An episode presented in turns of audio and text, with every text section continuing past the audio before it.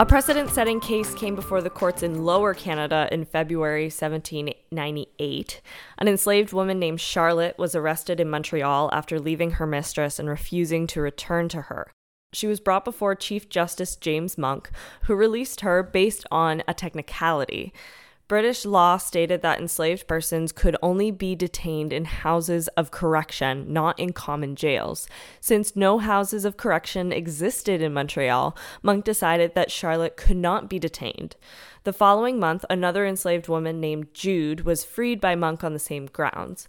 Monk asserted in his ruling that he would apply that interpretation to the law in all future cases. Okay. So he's a good guy. Yeah, I mean, that or he's just very technical. Yeah. He's like, well, it says common jails. It says it right here. We have no corrections facilities here. Therefore, it's like I hate to do it. I hate to do it to I you, hate to do this. I hate to do it. You're free. You're free.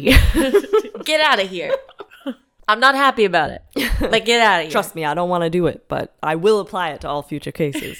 I don't know why he's Southern. All all former lawyers and chief justices are from like Virginia, Especially regarding the slave trade. especially when regarding the slave trade in North America.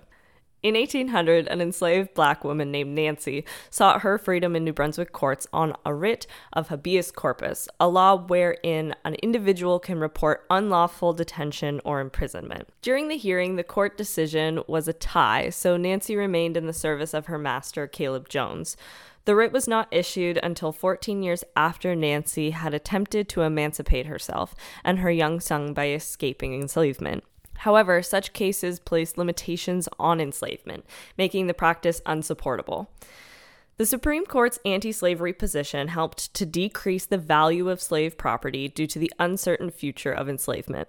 So there is like an economic factor in slavery where it's kind of like eh, people say buying a house is the best investment because a house is not really going to lose value over Right. time. It should only grow unless a bubble pops and the whole economy of Halifax is screwed. But, anyways, in this case, slaves for a long time had been perceived as a safe economic investment because they should retain their value. But because these laws are coming into place and people are trying to get their freedom as slavery, and it seems like the courts are increasingly siding with them, Yeah. slave owners do not want to retain slaves because it's not seen as liquid capital anymore. They're not going to get their return on investment by purchasing a slave anymore. Okay. So, for gross, scummy economic reasons, Yeah. slavery kind of dies out in a lot of Canadian colonies. That's anticlimactic.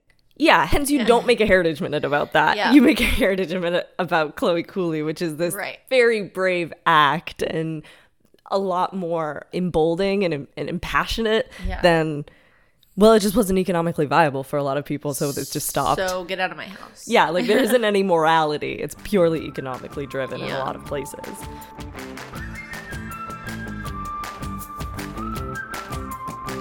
Tune in each and every Wednesday for a new episode. You can find us on Apple Podcasts, Spotify, or wherever you get your podcasts.